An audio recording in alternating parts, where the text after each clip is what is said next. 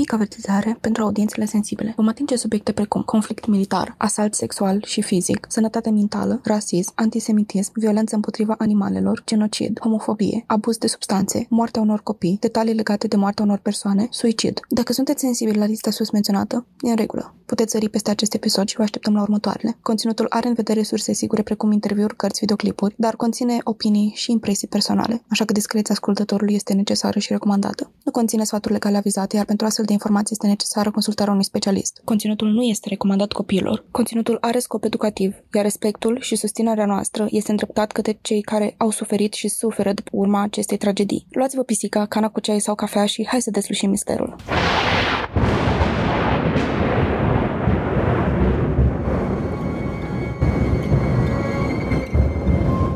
În toamna anului 2021, două pisici au început propriul lor podcast. Apoi au spus, pur, să se facă lumină în acest caz. Iar apoi am apărut noi, Cristina și Alex, pentru a transmite mai departe voința pisicească. Să ne facem așadar comozi și hai să vedem ce ne-au dus pisicile în această săptămână. În episodul de astăzi vom aprofunda liderul de cult Jim Jones. Ce a fost nevoie și cum a reușit să ajungă în ipostaza de putere. Cum a gestionat privilegiul pe care l-a avut. Vom observa modul în care acesta și-a construit o comunitate și de ce a fost nevoie pentru a ajunge la deznodământul cazului.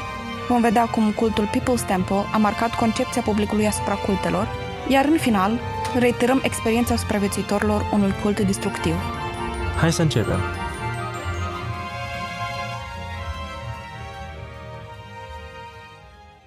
Bună! Salutare! Bun venit la Cults 101, episodul 3. Ca un avertisment uh, în legătură cu episodul de azi, Cristian și-a petrecut ultimele 2-3 săptămâni ca să îl producă, așa că um, va fi un drum lung. Da. Pot spune doar da, pentru că restul o să spun în, în tot episodul și o să vă săturați de mine și de vocea mea și de cazurile documentate de mine și o să spuneți când vine Alex să prezinte din nou cazuri, că m-am săturat de atâtea informații. Și ce fain la podcastul ăsta? Când te sată de vocea cuiva în mod normal în viața reală, câteodată chiar trebuie să-l asculți în continuare. Pe când atunci când asculti un podcast, poți pur și simplu să pui pauză și l asculti peste două săptămâni din nou, când ai din nou chef sau poate nu te mai distruge vocea lui sau ei. Good point. Eu propun să transforme societatea într-o societate în care comunicăm numai prin uh, sub formă de mesaje vocale. Ok, că mai, mai pierdut. nu e nimic mai enervant decât un mo- mesaj vocal în care persoana care îți trimite acel mesaj stă și mai bine de jumătate din timpul alocat mesajului stă și se gândește ce să spună. I mean, nu stai și te pregătești înainte, băi, vreau să spun asta și mi-e prea mult să le să scriu astfel o să înregistrez mesajul pe care vreau să-l transmit. Nu vreau să te aud pe tine jumate de oră spunând Nu știu, mie mi se pare că mesajele vocale vor simuleze o conversație din viața reală. Și în viața reală nu stai să o gândești când mă văd cu, cu Tărescu, o să vreau să spun propoziția asta. Nu, pur și simplu te gândești, mai, mai spui ceva, apoi ea și te gândești. E bine să gândești ceea ce spui, nu?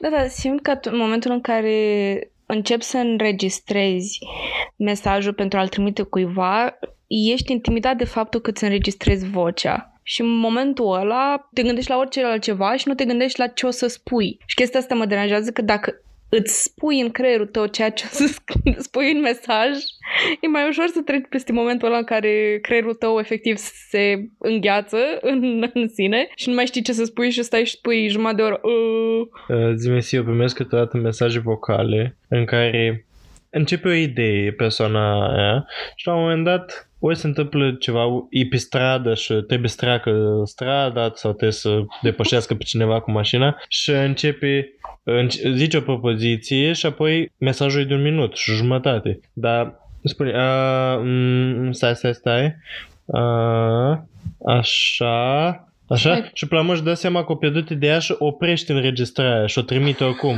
Nu-i nimic mai nervant. Știi? Și tu stai acolo ca fraierul un minut jumătate și asculti să vezi, băi, la sfârșit, sigur, să bagă ceva. Și vezi că se duc ultimele 5 secunde, 4, 3, 2, 1 și vezi așa cum te s-a vopsit fața de clown, așa. Mor, mă umoară. Efectiv. Ah. Asta e una dintre cele mai mari chestii care tiu, mă enervează. Mesajele vocale care nu spun nimic. Pentru că îmi pierzi timpul, omule, da, sunt 15 secunde acolo. Da, 15 secunde de viața mea în care pot stau să mă gândesc la absolut nimic decât să mă faci tu să cred că o să mă gândesc la ceva după mesajul tău. E un fel de film de Quentin Tarantino. Mereu te aștept să aibă un sens și să spună ceva, dar omul e atât de random. Numai că o să vină oamenii care vin și spun că da, chiar are sens. Da, mai uite, cum discutam cu prietenul nostru zilele trecute despre Rick and Morty și toată lumea spune că, vai, că este acest uh, serial cu de desubturi, cu ascunzișuri, cu mesaje ascunse, subliminale chestii. Da, fiecare secundă să o iei să te uiți la fiecare cadru să vezi că înseamnă ceva. Și literally spunea și el și am fost de acord cu el că e atât de random totul. E, e totul la întâmplare. Nu, nu e nimic acolo care se întâmplă cu o logică. Nu chiar, bine, vorbește despre depresie, vorbește despre tot felul de chestii interesante și importante, dar nu e totul. 20% ai sens, restul e doar random shit care a fost pus acolo doar ca să intrige. A, da, adică, da, are chestia asta și mi se pare că abordează chestia asta cu multiversurile foarte interesant și cu călătoriile în timp, în spațiu, astea le reușește, face o treabă foarte bună să le band și să facă o ciorbă din asta, dar dincolo de asta, ceea ce se întâmplă în universul astea e doar ca să fie cât de random, cât de outstanding posibil, știi? Da, există și uh, o poveste importantă despre depresie, despre dependența lui Rick față de Morty și nevoia de oameni în viața noastră și da, este o discuție despre asta, dar când vorbești despre chestiile cu device-urile și cu o grămadă de chestii sunt efectiv pur și simplu la întâmplare și people are just reading too much into it. Oamenii încearcă să atribuie sensuri unde nu, nu, nu ar trebui, unde nu sunt. și, de asemenea, ceea ce îmi place la Rick and Morty că are aceste referințe pop culture și culturale care sunt atât de ascunse și atât de um, fine puse, cu un umor atât de interesant când, când fac referire la pop culture, încât asta mi se pare e unul dintre cele mai fascinante lucruri și trebuie să fii chiar really insider ca să știi chestiile astea, că la un moment dat stăteam și râdeam la o chestie, la un pop culture reference pus plasat foarte bine și Alex se uita la mine și why the fuck are you laughing? Și trebuie să-l iau de la început cu toată istoria și cu toate astea. Noi nu trebuie să vorbim despre culte? Da, e adevărat. Și chiar cazul de astăzi va fi unul dintre acele pop culture references. Nu știu, tot timpul temul de pop culture îmi dă vibe de muzică pop. Și uh, acum m-am gândit la un cult uh, al muzicii pop. Așteptăm să-l înființezi, dar te rog să nu devii abuziv și nenorocit. Adică dacă e să luăm, fandomurile sunt uh, culte în sine. Da, exact. Uh, trecem la cazul de astăzi și de acum înainte vom avea o notă mult mai puțin ludică față de cum am avut în, acu, până acum și vom vorbi despre James Warren Jones, zis și Jim Jones. Va fi un episod lung, așa că buckle up. James Warren Jones s-a născut pe data de 13 mai 1931 și înainte să vă întrebați, da, episodul ăsta trebuia să iasă pe 13 mai, vineri 13 a fost intenționat până atunci, ne pare rău pentru întârziere, dar măcar îl primiți acum. Poftim! Deci acest uh, Jim Jones a născut pe 13 mai 1931 într-un sătuc din Indiana. Părinții lui au fost James Thurman Jones și Linetta Putnam. Tatălui a fost veteran din primul război mondial și a suferit numeroase probleme de sănătate provocate de atacurile chimice și rănile de război.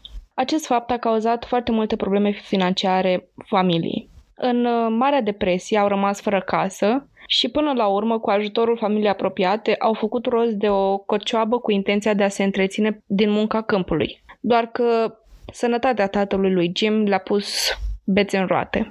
Mama lui Jim Jones nu era foarte mămoasă. Își neglija adesea fiul și nu avea un job.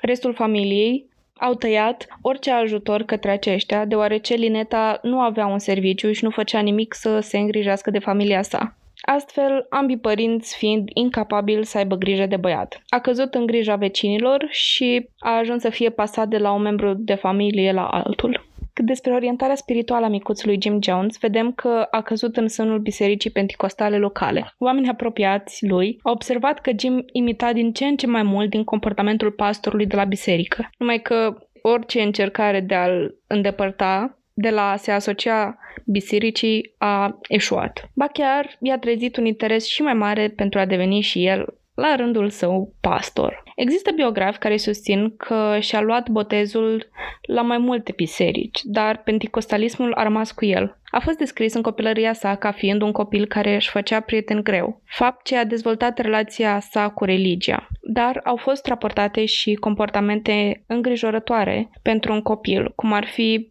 vorbe urâte adresate persoanelor pe care le întâlnea. De obicei folosea sintagma Good morning, you son of a bitch, și asta mi-a adus aminte de din, din, din Winchester, din Supernatural. Da, I mean, uh, he got style. Jones a dezvoltat un interes intens și pentru doctrinele sociale. L-a studiat foarte atent pe Hitler, Iosif Stalin, Karl Marx, Mao Zedong, Mao Zedong și Mahatma Gandhi. A petrecut ore întregi citind politică, cu toate că nu am manifestat o vedere politică radicală în tinerețea sa. Cu toate astea, e posibil ca mai târziu acești oameni să îl fi inspirat. Și o să vedem mai târziu cum. Comentând despre copilăria sa, Jones a declarat, citez, Eram gata să ucid până la sfârșitul clasei a treia. Adică eram atât de agresiv și ostil, eram gata să ucid. Nimeni nu mi-a dat dragoste, nici înțelegere. Întotdeauna am fost singur. Tom Reiterman, un biograf al lui Jones, a scris că atracția lui Jones pentru religie a fost puternic influențată de dorința lui de a avea o familie. Și deja avem o sfârșitoare asemănare cu Charles Manson, despre care am discutat. Amândoi și-au afișat antisemitismul pe față, aprecierea către persoanele care nu meritau și le lipsea o familie în sânul căreia să se regăsească. Jones a continuat să iasă în evidență față de colegii săi avea mereu Biblia cu el. Părerile sale religioase îi îndepărtau pe colegii săi. Jim Jones își condamna colegii pentru că beau bere, fumau și pentru simplu fapt că dansau. Și văd influențele penticostale aici. În timp ce participa la un meci de baseball, Jim a fost deranjat de modul în care africanii americani au fost tratați. De altfel, acest eveniment a fost un punct cheie în inclinația sa de mai târziu. O să vedem că pe parcursul episodului, vă dau un mic, un mic biscuite, ajungem să simpatizăm foarte mult cu Jim Jones și probabil prin opiniile sale pe alături bazate, aș putea spune, să nu uităm cine este, vă rog. Adică îl, îl condamnăm pe omul ăsta, îl, îl urâm. Și o să vedem mai târziu de ce, dar până ajungem în punctul în care să-l urâm, trebuie să trecem prin toate perspectivele sale asupra lumii. I mean, eu sunt de acord cu el. Progresist pentru vremea la care activa. Da, lupta pentru drepturile omului. Ce dacă nu-i plăcea dansul și bere? Până acum eu susțin. Eu o să fiu avocatul diavolului. Părinții lui Jones s-au separat în 1945 și în cele din urmă au divorțat. Jones a mutat împreună cu mama sa, unde a absolvit Richmond High School. Jones și mama sa au pierdut sprijinul financiar al rudelor în urma divorțului. Pentru a se întreține, Jones a început să lucreze ca infirmier la spitalul Reid din Richmond. Jones a fost apreciat de conducerea superioară, dar membrii personalului și-au amintit mai târziu că Jones a manifestat un comportament deranjant față de unii pacienți și colegi. Jones a început să iasă cu o asistentă în curs de formare pe nume Marceline Baldwin. Lucrând ca infirmier și-a dorit să devină medic, de altfel a și început studiile către acest scop, dar pe parcurs a renunțat. Anii săi de studenție nu au rămas neobservați în formarea sa de lider de cult. A rămas impresionat de un discurs al lui Eleanor Roosevelt despre situația afroamericanilor. Din punctul ăsta a început să susțină pentru prima dată sprijinul pentru comunism și alte opinii politice radicale. S-a căsătorit până la urmă cu Baldwin dar relația lor era cam pe butuși din cauza diferențelor de credință. În 1951, Jones, în vârstă de 20 de ani, a început să participe la adunările Partidului Comunist SUA din Indianapolis, după ce și-a mutat reședința acolo. Jones și familia sa s-au confruntat cu hărțuirea din partea autorităților guvernamentale pentru afilierea lor cu Partidul Comunist. Mama lui Jones a fost hărțuită de agenții FBI în fața colegilor ei, deoarece participase la o întâlnire comunistă cu fiul ei. Jones a devenit de asemenea frustrat de persecuția comuniștilor din SUA. Reflectând asupra participării sale la Partidul Comunist, Jones a spus că s-a întrebat, citez, cum pot să demonstrez marxismul? Gândul a fost să mă infiltrez în biserică. Închei citatul. Și a venit în România și s-a infiltrat în biserică. No further questions. Vă ziceam mai devreme că existau probleme în căsnicia dintre Jim Jones și Marceline din cauza diferențelor religioase. El era un penticostal convins, pe când ea era o metodistă. El a început să facă compromisuri și să participe la ambele biserici.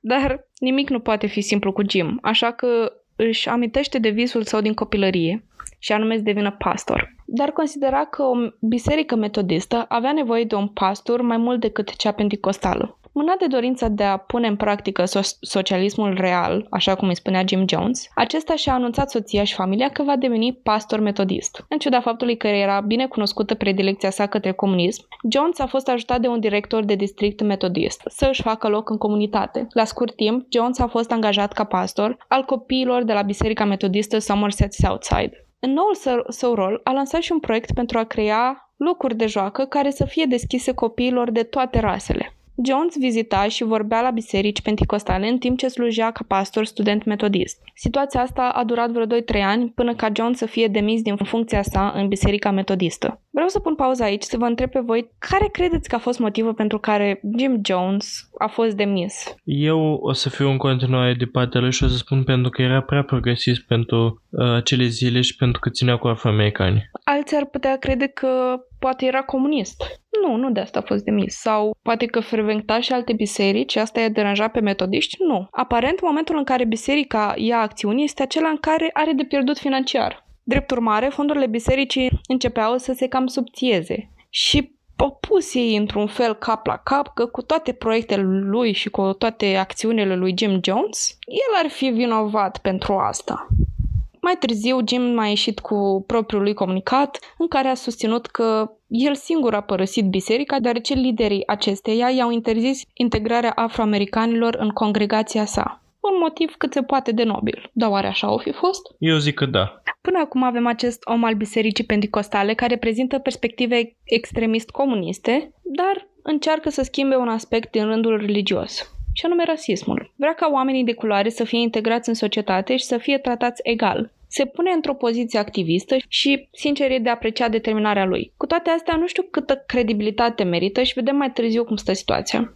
Jones a vizitat o convenție pentecostală care se numea Little Rain în Columbus, Indiana, unde o femeie a profe- profețit că Jones, într-o altă viață, a fost un profet cu mulți oameni în jurul său și a acceptat cu bucurie chemarea și a urcat pe podium pentru a transmite un mesaj mulțimii. Penticostalismul era în acel moment în apogeu. Prin anii 50, mulți creștini penticostali susțin că multe vindecări de boli incurabile se duceau prin harul bisericii. E o perioadă a bisericii din care mulți creștini pentecostali își au mândria. De altfel, fiind în anii 50, vă dați seama că totul putea fi foarte ușor mușamalizat și cu intenția de a aduna cât mai mulți adepți. Dar poate că e o discuție pentru altă dată sau poate pentru mai târziu. Dar ne îndreptăm către alt moment istoric în Biserica Pentecostală și anume mișcarea ploii târzii. Long story short, adepții acestei mișcări susțineau independența bisericilor locale pentecostale și condamnau aderarea la un sistem denominațional complicat. Acest aspect al istoriei este negat de biserica clasică pentecostală, dar în același timp spune multe despre formatul în care bisericile pentecostale se construiesc în prezent. Jim Jones a profitat de această divizare a bisericii pentecostale pentru a, mai, pentru a avea mai multă independență în ceea ce își dorea el să obțină, și anume să își crească biserica la care voia să fie pastor și să pună accent pe inclusivitatea rasială. Și a convins soția să părăsească biserica metodistă, argumentând că penticostalii erau mai îngăduitori cu opiniile sale despre integrarea rasială și că le va fi mai bine așa. În 1953, Jones a început să participe și să predice la tabernacolul Laurel Street din Indianapolis. Pastorul bisericii i-a permis lui Jones să organizeze aceste treziri vindecătoare, așa cum se numeau predicile lui. Era adesea invitat la convenții și să țină astfel de predici și pe la alte biserici adepte ale mișcării ploi târzii. Era pe val, avea un vis și era din ce în ce mai aproape de el. Ajungem acum în punctul chei al carierei lui și anume 1955, când a fost desemnat un nou pastor al bisericii lui Jones.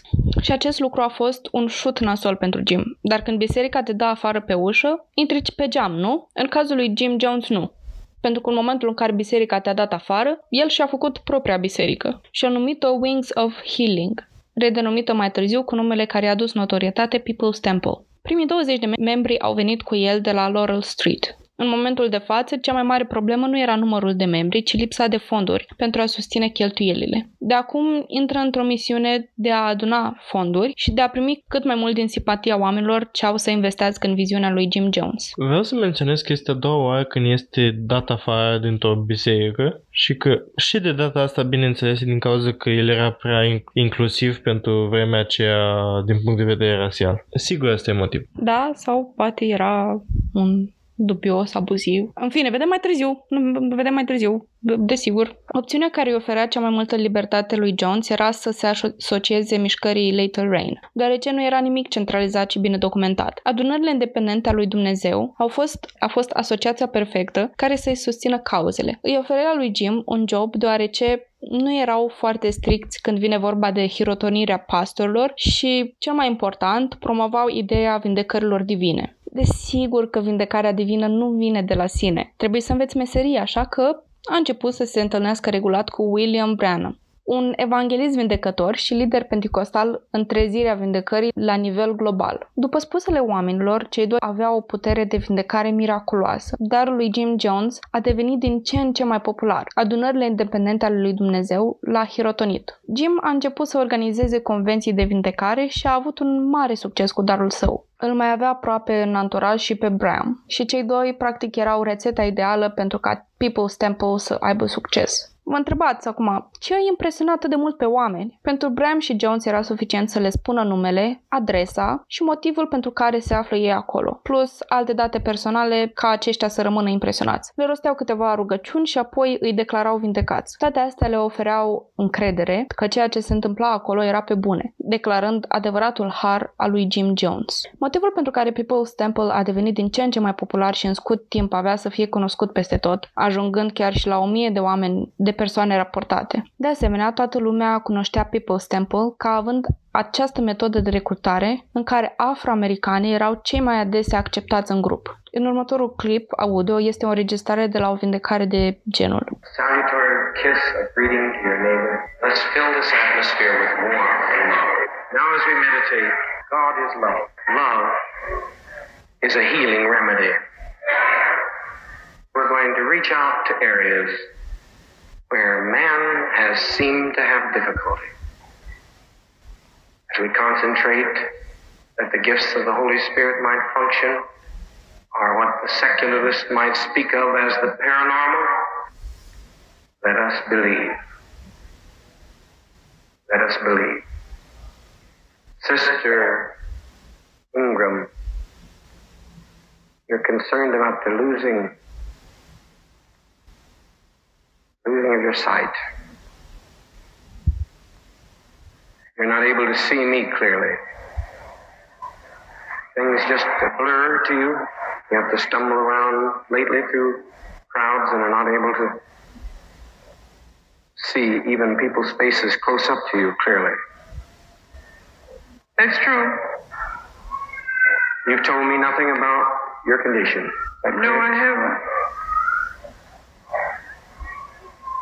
Give that little sweetheart a little bit of love. Thank you, baby.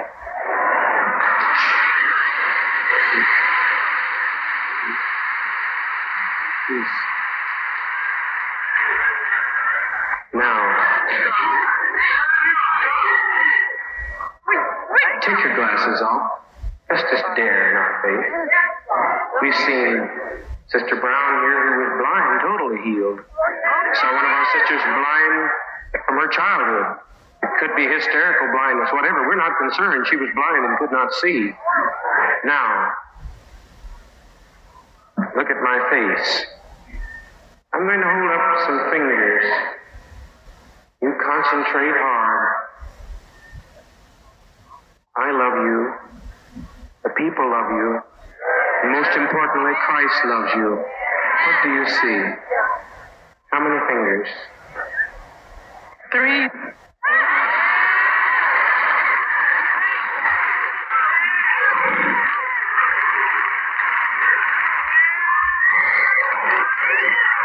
One finger.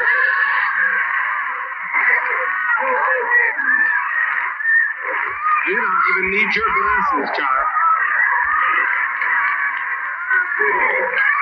Let's all, let's all be thankful as she cries back there. Let's cry and rejoice with her. Sunt pe YouTube uh, vindecările lui Jim Jones și vă puteți uita acolo la videoclipul a cărei uh, înregistrare v-am pus-o și alături de um, alte vindecări, în ghilimele, făcute de acesta. Numai că îmi vine în minte acel episod din Supernatural în care Dean și Sam Winchester au ajuns în acest uh, oraș mm, mistic în care se întâmplau astfel de de vindecări și catch-urile episodului erau că da, persoanele erau vindecate de la moarte, de cancer și de asta, dar alte persoane sănătoase mureau. Uh, that's beyond the point, dar se află referințe la Jim Jones și la partea asta din istoria penticostală peste tot în media și dacă sunteți atenți, o găsiți peste tot. Dar vreau să te întreb pe tine, Alex, cum ți s-a părut uh, această vindecare miraculoasă de către Jesus wannabe Jim Jones? Mie, sincer, mi s-a părut uh, cel puțin tipa care a fost vindecat foarte fake. Adică o început să vadă și era ah, three fingers. Să știi că a fost mult mai credibil, credibilă decât următoarea tipă din același videoclip care avea artrită la degete sau ceva de genul. Și a spus, uh, el îi spunea să întindă degetele către Jim Jones și îndată ce, în fine, își întindea degetele către el, îi spunea că fata ești vindecată și eu mai spus câteva rugăciuni și apoi a lăsat-o. Și tipa a început să... Era foarte neimpresionată de rolul ei acolo. Era foarte apatică.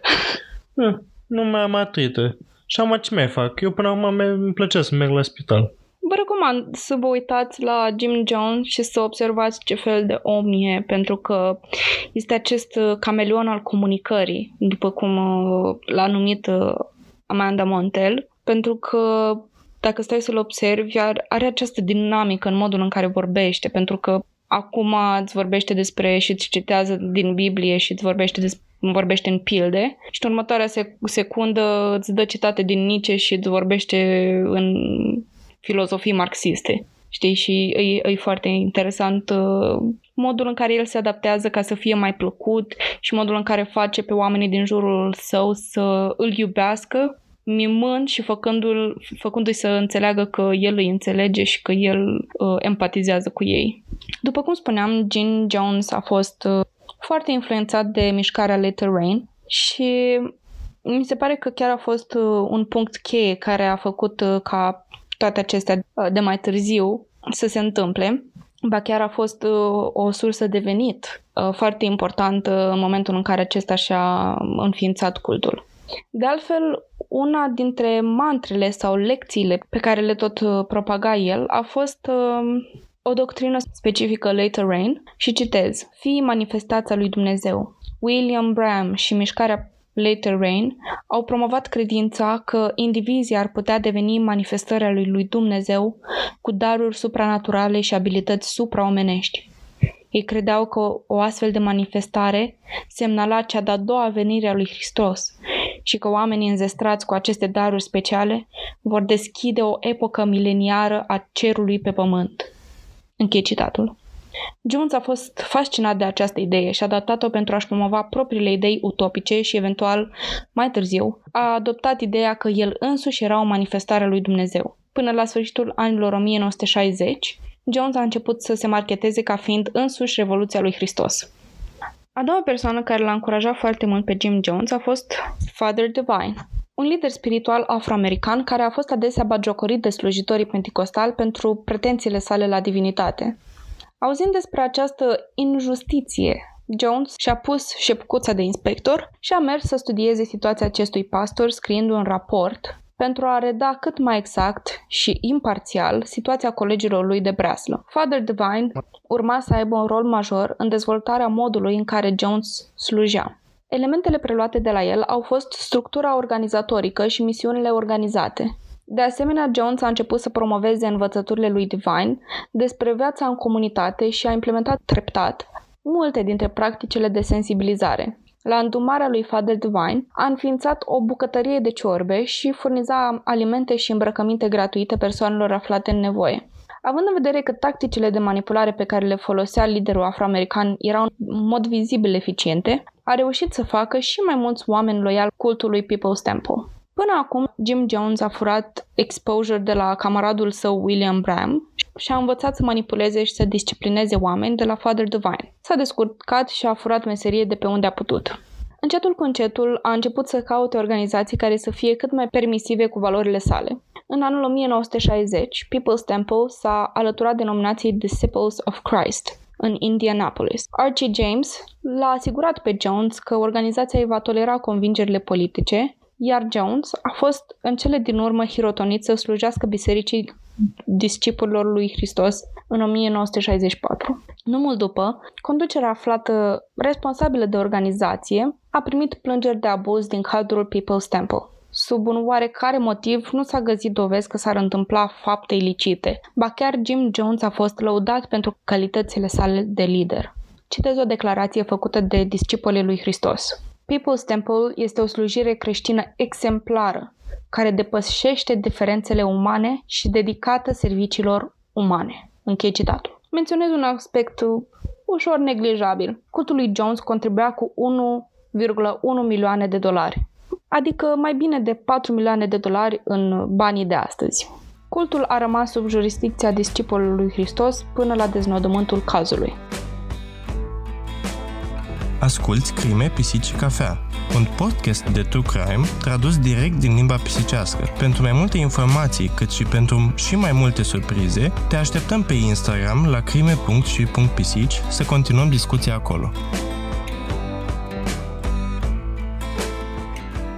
În cele discutate până acum am aflat mai multe despre anii tinereții lui Jim Jones, care încetul cu încetul a devenit un cunoscut pastor ba penticostal, ba metodist și care tot ce voia era să-și propage ideile din sfera comunistă, dar care înfățișau perspective destul de progresiste pentru vremea aceea. Uh, și anume includerea persoanelor de culoare în societate și în lumea creștină. Și așa și-a fondat uh, cultul său uh, People's Temple. Și cu ajutorul altor pastori care au fost învățători, a reușit să-și creeze o comunitate destul de mare. De reținut este că Jim Jones își dorea foarte mult să creeze un spațiu sigur pentru toate persoanele de culoare din America. Acum, există o problemă cu asta, pentru că cu toate că îl considerăm progresist și îl lăudăm pentru perspectivele sale de integrare rasială, este acest fenomen de white saviorism. Desigur că nu este responsabilitatea noastră să vă educăm pe terminologie de specialitate și vă trimitem la oameni care sunt în putere să vă educe mai bine pe tema asta. Vreau doar să vă spun că white saviorism se referă la momentul în care o persoană albă încearcă să și crede că poate să ajute o persoanele de culoare, fie ele de orice nație, mai bine decât pot face ele persoanele din acea comunitate. Un bun exemplu de white saviorism îl regăsim în filmul uh, The Freedom Writers, în care este această profesoară, sigur ați văzut filmul, în care această profesoară încearcă să rezolve problemele gangurilor care s-au, s-au format în, uh, în ghilimele un liceu de pătură mai joasă din America. Cel puțin așa este portretizat filmul. Și vă trimit acolo să vedeți doar ce înseamnă white saviorism. Urăsc filmul ăla pentru că a făcut asta. Cu toate că vedem în acest caz uh, ideea de white saviorism, tot este un pas către bine și vedem mai târziu că chiar a reușit să schimbe ceva Jim Jones în societatea din Indianapolis. Vă ziceam că în anii 60 acesta a aderat la discipolii lui Hristos și atunci a fost numit de primarul din Indianapolis, pe nume Charles Boswell, drept director al Comisiei Locale pentru Drepturile Omului. Ironic. Ironic pentru că mai târziu ajunge ca să le încalce, dar uh, toate la timpul lor.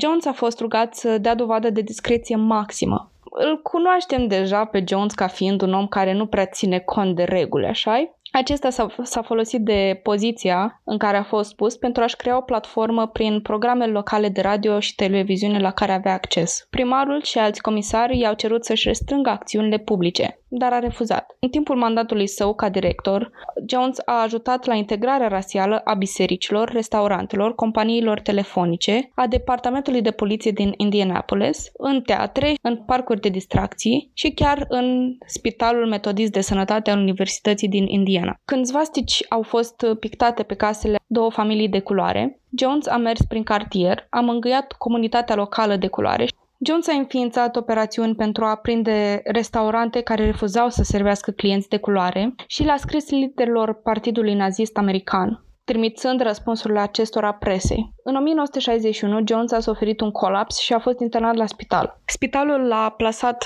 din greșeală în secția destinată pacienților de culoare, pe care chiar el a înființat-o. Cu toate că confuzia asta s-a produs, el a refuzat să fie mutat într-o secțiune pentru albi a început să facă paturile pe secțiunea pe care era și să golească oalele de noapte ale pacienților de pe secția sa. Presiunile politice care au rezultat din acțiunile lui Jones au determinat oficialii spitalului să elimine separările bazate pe rase, ceea ce ziceam și eu despre acțiunile reușite ale lui Jim Jones. Astfel, Jim Jones a intrat în vizorul susținătorilor supremației albe, care și-au dat seama de intențiile People's Temple, și au început să îl atace pe liderul de cult. Din ce în ce mai multe incidente au vizat templul, printre care și grafituri cu semne antisemite pe pereții templului. Batoane de dinamit au fost lăsate în grămezile de cărbune din cadrul templului și trigger warning, animal cruelty, pisici moarte au fost aruncate în casa lui Jones. Asta pe lângă apelurile telefonice amenințătoare. Cu toate astea, cultul primea din ce în ce mai mult interes public, cu toate activitățile lui Jones. Până la sfârșitul anului 1961, Indianapolis era un oraș mult mai integrat rasial, iar Jim Jones, citez, era aproape în întregime responsabil pentru asta. După cum ziceam, Jim Jones, până la momentul de față, a fost un dulce. Un dulce progresist. Da, și uite, mă uit la ce poate face un om, nu neapărat cu un vis, dar determinat. Adică, mm. adică omul a vrut să facă ceva și a dorit să integreze rasial oamenii, a trecut peste toate interdicțiile puse de superiorii lui să nu meargă la emisiuni televizate sau de radio și tocmai asta a făcut, pentru că asta îi servea lui cauza. Și a făcut acest awareness și a spus ce a spus acolo și a reușit să schimbe ceva în societate, în mod activ. Da, adică era un om care dacă își păstra în continuare intelectul și energia spre a face bine și în direcția în care au pornit, ar fi schimbat mult mai multe și în bine. Adică n-ar mai fi cunoscut în modul în care este cunoscut în zilele noastre. Pentru că, practic, eu știam de el ca fiind un lider de cult abuziv și așa, dar, sincer, n-am auzit niciodată de partea asta a vieții lui. În timp ce acesta avea succes în uh, misiunea pe care și-a propus-o, John se bucura alături de familia sa curcubeu, după cum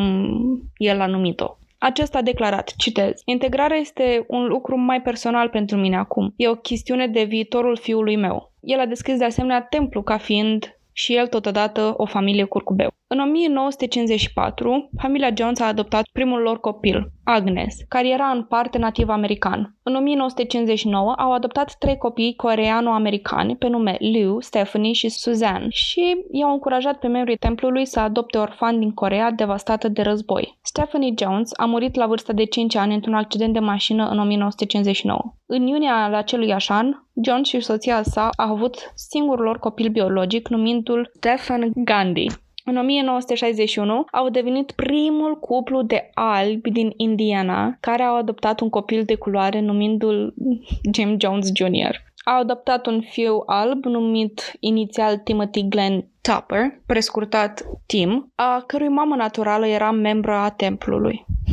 Jones a fost și tatăl lui Jim John Kimo cu Caroline Layton, membru al templului. A fost un fiu rătăcitor. Mai târziu există alegații cu privire la el abuzând uh, femei din templu. De altfel, este singurul copil despre care știm care nu a fost adoptat sau nu a fost făcut cu soția lui, dar e posibil să fi fost mai mulți. La un moment dat, toate atacurile de la fanii supremației albe au început să îl afecteze pe Jim Jones. A devenit din ce în ce mai paranoic și îi era din ce în ce mai frică că ceva grav li s-ar putea întâmpla. La o adică vorbim despre un timp în America în care rasismul era în floare. Side note, nici în ziua de astăzi lucrurile nu stau în tocmai roz. Jones a început să aibă viziuni, cum că atacurile nucleare s-ar putea supri asupra Indianapolisului. Motiv suficient de întemeiat pentru ca să își relocheze cultul.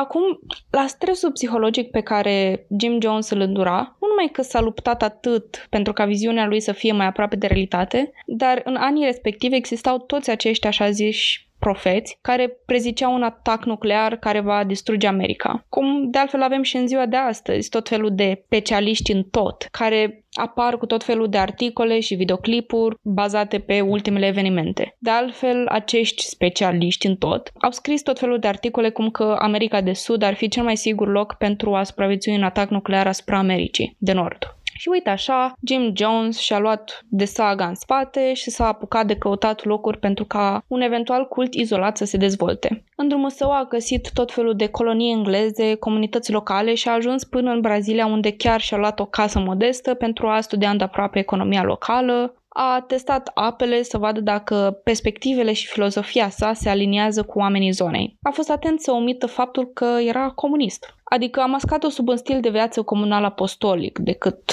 marxism pe față. S-a mutat o vreme în Rio de Janeiro, unde lucra cu oamenii săraci, dar acasă, în Indiana, People's Temple stătea să se prăbușească. Fără să se gândească de două ori, a lăsat Brazilia pentru a-și salva cultul. Cu succes, mutându-se într-o locație mai puțin scumpă și Jim Jones fiind angajat de diferite congregații să-l țină prelegei pentru mișcarea Later Rain și în fine, altele, au reușit să aducă oamenii pe linia de plutire. Când totul părea să meargă bine, două grupuri din cadrul cultului s-au divizat. Jones a anunțat că își dorește să relocheze cultul în California, pe când Russell Winberg, asociatul său, se opunea vehement. Cât timp Jim Jones era plecat în Rio de Janeiro, l-a lăsat în urmă pe acest uh, Russell Winberg să predice și să întrețină People's Temple în locul lui. Și oarecum asta i-a oferit lui Russell Winberg uh, o putere de decizie mai mare. Într-adevăr, fiecare își susținea partea. Russell amenința că cei care vor pleca cu Jim Jones vor cădea de la creștinism, deoarece acesta plănuiește să se desprindă de la aceștia. În final, 140 din cei mai loiali adepți lui Jones au plecat cu el în California. În California, Jones și-a luat un loc de muncă ca profesor de istorie și guvernare la o școală de educație pentru adulți din Ukiah. Jones și-a folosit poziția pentru a recruta pentru People's Temple, învățându-și studenții beneficiile marxismului și dând prelegeri despre religie.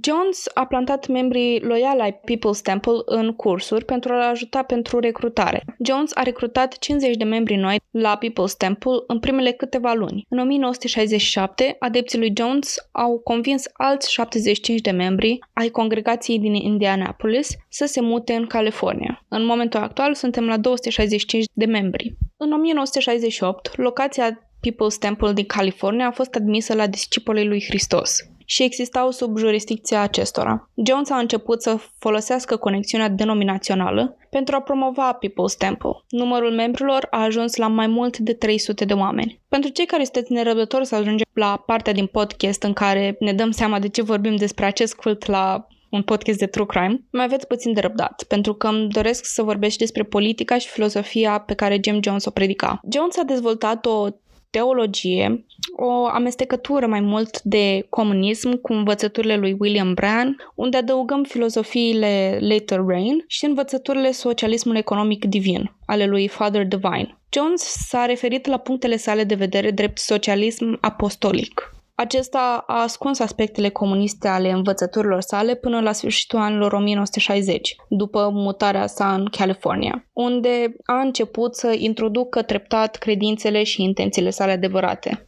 Jones a propagat ideea că, citez, cei care au rămas drogați cu opiaceul religiei trebuie aduși la iluminare. Iluminarea pentru el însemna socialismul. Jones a afirmat că creștinismul tradițional avea o viziune incorrectă despre Dumnezeu. Partea asta o, să-ți, o să-ți placă, pentru că vedem încă o parte simpatică a lui Jim Jones. La începutul anului 1970, Jones a început să își bată joc de creștinismul tradițional și nu, nu asta este partea drăguță. Partea drăguță este că respingea Biblia ca fiind un instrument de asuprire a femeilor și a nealbilor, ceea ce mi se pare destul de bazat. Da, I mean, în toată Biblia da, au încercat să facă și chestia asta că, vai, femeile mironosițe, ce mult l-au ajutat. Dar nu erau acolo decât ca sidekicks, ca ajutoare în marea viziune a lui Isus. Știi? Deci nu a fost ceva în care să spunem, măi, o femeie era personaj principal. Nu, erau doar acolo ca să-i facă masa lui Isus și uite, sora mea nu s-o cotești că m-a lăsat singură să slujesc, da, nu, nu consider că trebuie să mă ajute și ea ca să slujesc ție. Toate chestiile astea mi se pare că au dus la ceea ce se întâmplă astăzi și anume anumită misoginie în cadrul uh, tradiționalismului. Da, adică vorba ta asta, și te uiți la ipostaza fiecarei femei din Biblie și îți dai seama că toate există ca să întrețină acest bărbat care crede că are superputeri. Să lungă cu mirș și să-i facă de mâncare. Da, și eventual să-l nască din virginitate. Da, și toată chestia asta că pare că totuși femeile sunt foarte apreciate. Avem și ziua femeii, ziua femeii creștine și așa. Tot te face să crezi că e foarte apreciată. Dar e apreciată for the wrong reasons. Adică nu e apreciată pentru puterea ei, pentru capacitatea ei de a fi independentă, ci e apreciată pentru că e ascultătoare și cu minte. Știi ce e la Balmoral test? Nu. Intervine aici cu o mică rectificare. Am spus că testul despre care vorbesc se numește Balmoral. Nu se numește Balmoral, se numește Bechtel test. Dacă vreți să căutați mai departe, Balmoral este altceva. Îmi pare rău. Este un test, oarecum să-ți dai seama dacă un test este scris realistic okay. și ce implică? Implică dacă treci testul Balmoral, cred că așa se numește, înseamnă că într-o carte, într-o piesă literară, într-un film, într-un serial, există o conversație dintre două femei, a cărei subiect nu este un bărbat. Și asta înseamnă că ai trecut uh, testul Balmoral. Nu cred că, exist- nu cred că Biblia trece testul ăsta, nu știu da, adică, sincer, mie nu vine acum nicio discuție în minte ca să fie așa. A, ba da, a, atunci când uh, femeile alea se duc să ia candele și spun, uh, le roagă frumos să le dea ca, uh, puțin ulei pentru candelele lor. Da, și da. astea sunt rele și nu duceți-vă și vă cumpărați. și apoi pierd intrarea la nuntă sau unde trebuie da, să ajungă. Da, ele toate ce făceau? Îl așteptau pe mire. Exact, era tot legat de un bărbat. Evident, mai că toate așteptau acolo, nu mai puteau de nerăbdare ca să întâlnească pe mire. Da. Uh, din nou, mi s-a părut acest lucru bazat și mi-a plăcut foarte mult când am auzit asta, dar uh, acesta va fi picul aprecierii noastre către Jim Jones. Jones a promovat din ce în ce mai mult ideea propriei sale divinități, ajungând până acolo, întrucât să spună congregației sale că a venit ca Dumnezeu socialist. Jones a evitat cu, cu grijă să pretindă divinitatea sa în afara People's Temple, dar se aștepta să fie recunoscut ca un zeu printre urmăritorii săi. Jones a scris și a distribuit un tratat intitulat Scrisoarea Chile, criticând Biblia tradusă de King James și respingându-l pe acesta, acuzându-l de proprietar de sclavi și capitalist care era responsabil pentru o traducere coruptă a scripturilor. Again, pretty based. Jones a susținut că a fost trimis să împărtășească adevăratul sens al Evangheliei, care fusese ascuns de liderii corupți. Jones a respins chiar și puținele principii cerute ale denominației discipolilor lui Hristos. În loc să pună în aplicare sacramentele prescrise de discipoli, Jones a urmat practicile de sfântă împărtășire ale lui Father Divine. Jones și-a creat propria formulă de botez, botezându-și convertiții în numele sfânt al socialismului. Și să, să ghicesc că lumea stătea ore la coadă pentru asta, nu? Explicând natura păcatului, Jones a declarat următoarele, citez. Dacă te-ai născut în America capitalistă, America rasistă, America fascistă, atunci te-ai născut în păcat. Dar, dacă te-ai născut în socialism, nu te-ai născut în păcat. Închei citatul. Bazându-se pe profeție din Cartea Apocalipsei, el a învățat că cultura capitalistă americană este Babilonul iremediabil. Jones și-a avertizat frecvent adepții cu privire la un război nuclear apocaliptic iminent. El a susținut că naziștii fasciști și fanii supremației albe vor pune oamenii de culoare în lagăre de concentrare. Jones a spus că a fost un mesia trimis să salveze oamenii. El și-a învățat adepții că singura modalitate de a scăpa de presupusa catastrofă iminentă era să accepte învățăturile sale și că, după ce apocalipsa se va termina, ei vor apărea pentru a stabili o societate comunistă perfectă. Deci, ce părere ai că părinții noștri s-au născut deja mântuiți? Uh, este sincer foarte relieving. Mi-a luat o piatră de pe inimă. Oai să transmite și la noi o parte din uh, lipsa de păcat? Uh, cred că Jim Jones ne-ar da un pass pentru asta. Suntem progresiști. În mod public, Jones a avut grijă să-și expună totdeauna părerile socialiste în termeni religioși, cum ar fi, din nou, termenul de justiție socială apostolică. De altfel, trăirea faptelor apostolilor a fost eufemismul său pentru a trăi un stil de viață comunist. De altfel, în, într-un interviu, liderul de cult a menționat că eroii săi sunt uh, Stalin și Lenin, și că și-ar dori să-și mute comunitatea într-o țară comunistă cum este Uniunea Sovietică sau China. Dar, din păcate, era cam imposibil să facă asta. Mă întreb dacă Jim Jones a aflat vreodată că Jesus a fost de culoare. Da, sincer, i-a fi alimentat și mai mult uh, dorința de incluziune. În timp ce se afla în Statele Unite, Jones se temea că publicul o să descopere întreaga amploare a conceptelor sale comuniste, ceea ce se temea că îl va costa sprijinul liderilor politici și risca ca People's Temple să fie expulzat din uh, Disciples of Christ. Jones se temea să nu piardă statutul de scutire de la taxe a bisericii și să fie nevoit să-și raporteze tranzacțiile financiare la Internal Revenue Service. Acum, istoricii sunt împățiți dacă Jones credea cu adevărat în propriile sale învățături sau doar le folosea pentru a manipula oamenii. Jeff Ginn a spus, Citez. Este imposibil să știm dacă Jones a ajuns treptat să creadă că este vasul pământesc al lui Dumnezeu sau dacă a ajuns la acea concluzie pentru a-și spori autoritatea asupra adepților săi, din conveniență. Închei citatul. Într-un interviu, în 1976, Jones a pretins că este un agnostic și sau ateu. Marceline a recunoscut într-un interviu din 1977 din New York Times că Jones încerca să promoveze marxismul în SUA prin mobilizarea oamenilor cu religia. Ea a spus că Jones a numit Biblia un idol de hârtie pe care a vrut să-l distrugă. Jones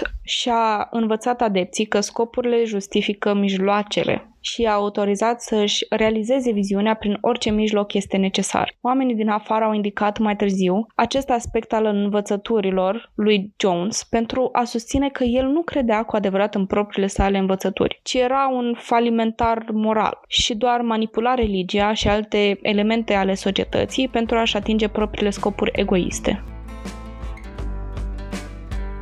Asculți Crime, Pisici și Cafea, un podcast de true crime tradus direct din limba pisicească. Pentru mai multe informații și mult mai multe surprize, te aștept pe Instagram la crime.și.pisici să continuăm discuția acolo.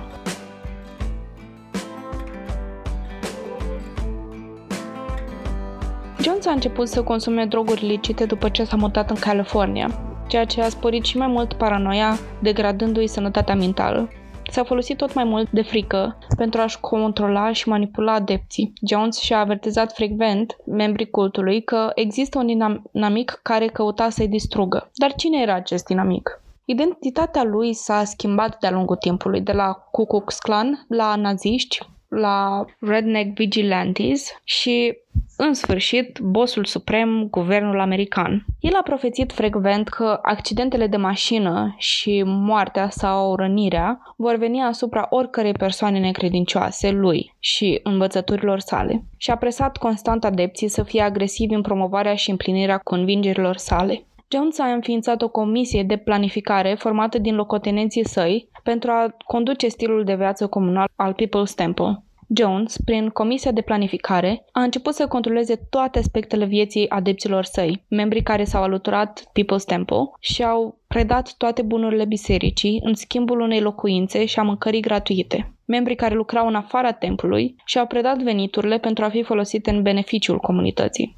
Jones a îndrumat grupuri de adepți ai săi să lucreze la diferite proiecte pentru venituri suplimentare și să înființeze operațiuni agricolă în Redwood Valley pentru a cultiva alimente. Au fost organizate proiecte mari de informare a comunității, iar membrii templului au fost transportați cu autobuze pentru a îndeplini munca și serviciu comunitar în întreaga regiune. Primele cazuri cunoscute de abuz grav în People's Temple au apărut în California, când Comisia de Planificare a disciplinat membrii care nu împlineau viziunea lui Jones sau care nu respectau regulile. Controlul lui Jones asupra membrilor templului s-a extins la viața lor sexuală și la cei care puteau fi căsătoriți. Unii membri au fost forțați să facă avorturi. Jones a început să ceară favoruri sexuale de la soțiile unor membri ai bisericii și a violat câțiva membri bărbați ai congregației sale. A avut și un copil cu una dintre adeptele sale, despre care știm până acum. Membrii care s-au răzvrătit împotriva controlului Jones au fost pedepsiți cu rații de mâncare reduse, programe de lucru mai dure, ridiculizare publică, umilințe și uneori cu violență fizică. Pe măsură ce numărul de membri ai templului a crescut, Jones a creat un grup armat de securitate pentru a asigura ordinea în rândul adepților săi și pentru a-și garanta propria siguranță personală. Dar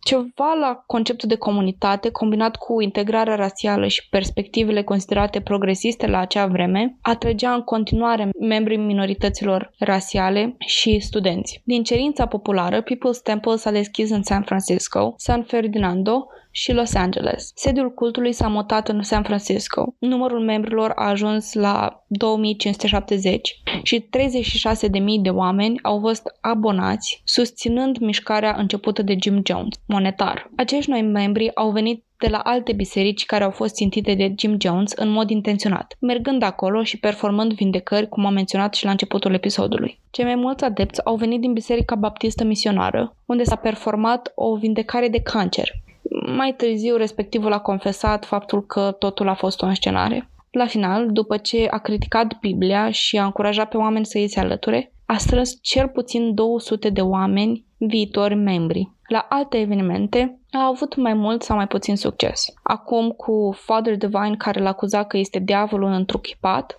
șarmul lui Jones și perspectivele sale par să fie tot mai puternice.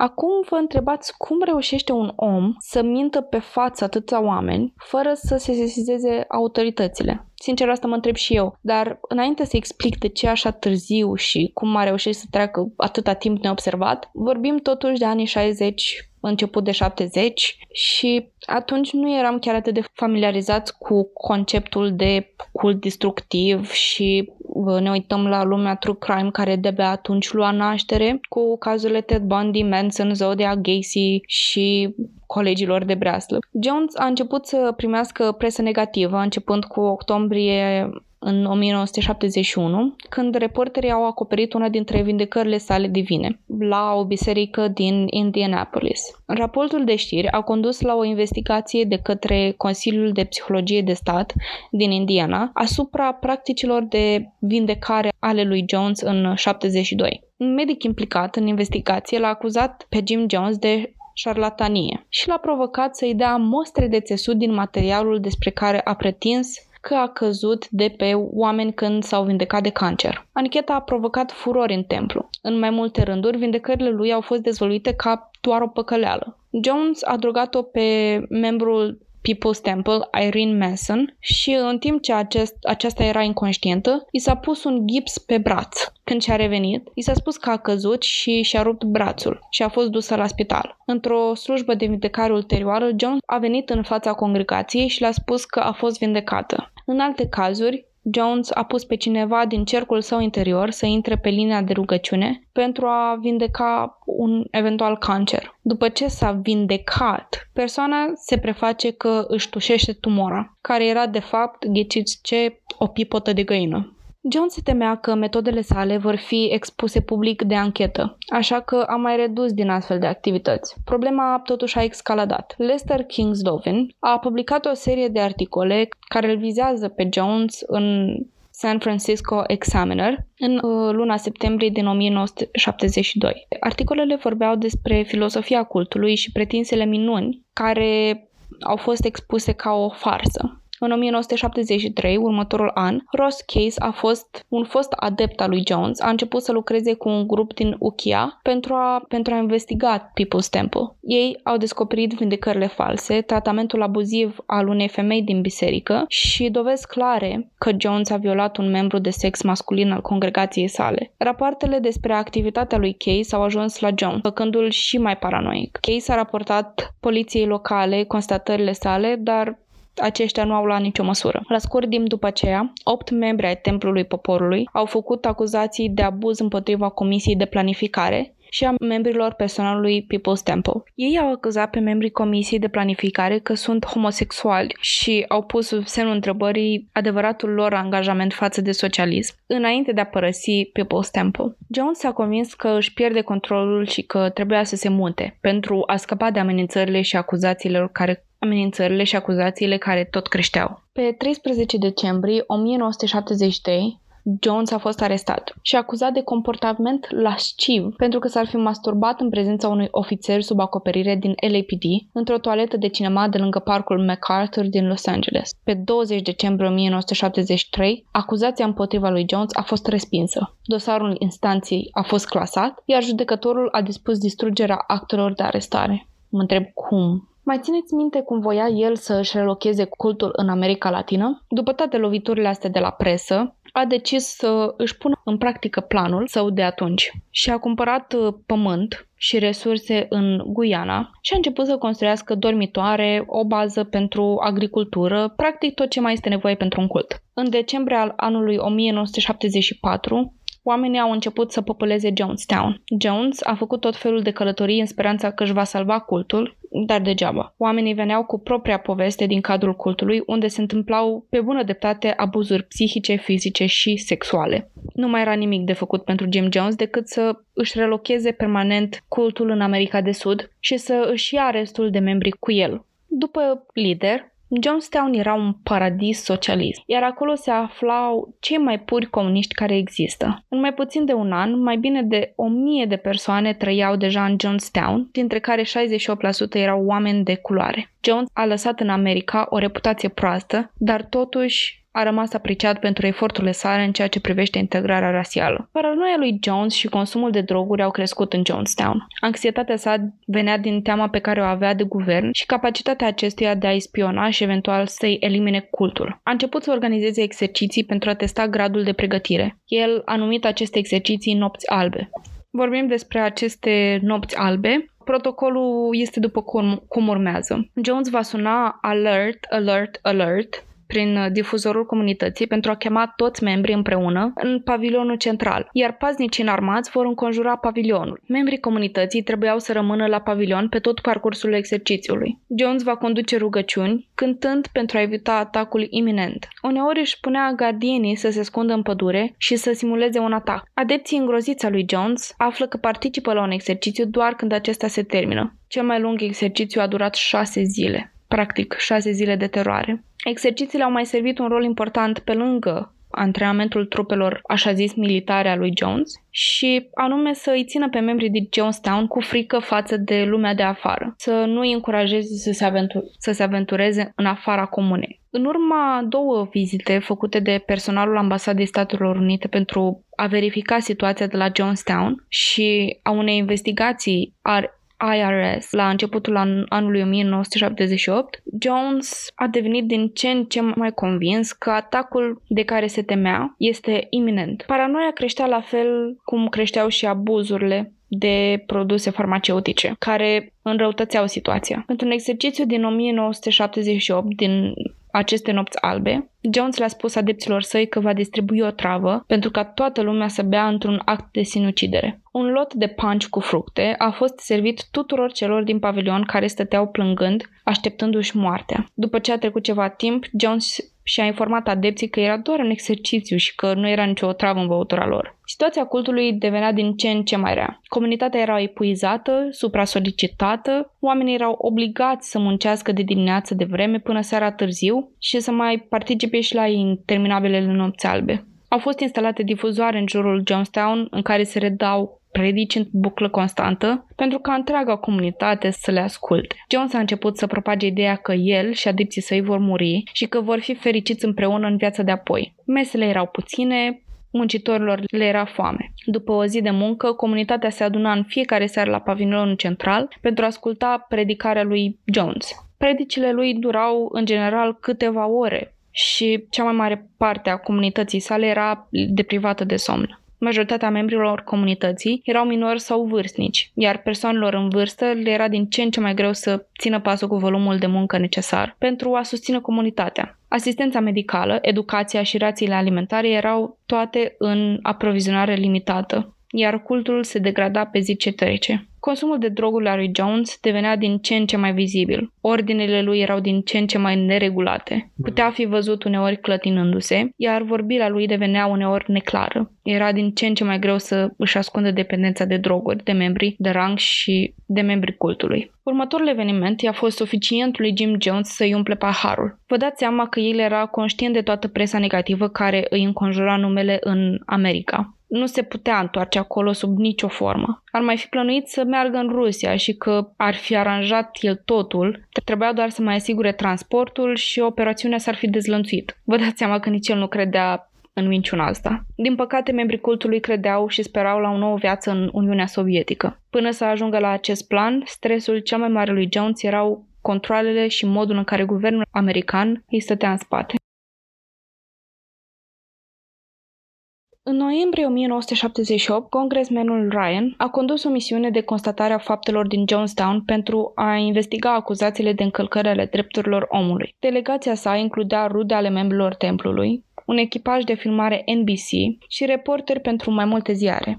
Grupul a ajuns în capitala guianeză, Georgetown, pe 15 noiembrie. Două zile mai târziu au călătorit cu avionul la Port Kaituma, Apoi au fost transportați la Jonestown. Jones a găzduit o recepție pentru delegația în acea seară la pavilionul central din Jonestown. În timpul recepției, membrul cultului Vernon Gusney i-a transmis reporterului NBC Don Harris o notă destinată lui Ryan, solicitând asistență pentru el și pentru un alt membru al People's Temple, Monica Bagby, pentru a părăsi așezarea. Tensiunile au început să crească pe măsură ce știrea s-a răspândit în comunitate că unii membri încercau să plece. Delegația lui Ryan a plecat în grabă în după amiaza zilei de 18 noiembrie după ce Ryan a reușit să scape de la o tentativă de omor prin înjunghiere de către membrul templului Don Sly. Ryan și delegația sa au reușit să ia cu ei 15 membri ai templului care și-au exprimat dorința de a pleca și Jones nu a făcut nicio încercare să împiedice plecarea lor în acel moment. În timp ce membrii delegației lui Ryan s-au urcat în două avioane, Brigada Roșie a Gardinilor înarmați din Jonestown a sosit și a început să tragă în ei. Oamenii înarmați l-au ucis pe Ryan și pe alți patru din delegația sa. În același timp, unul din presupușii dezertori, Larry Lighton, a scos o armă și a început să tragă asupra membrilor grupului din celălalt avion, în care Gusney și Bagby erau.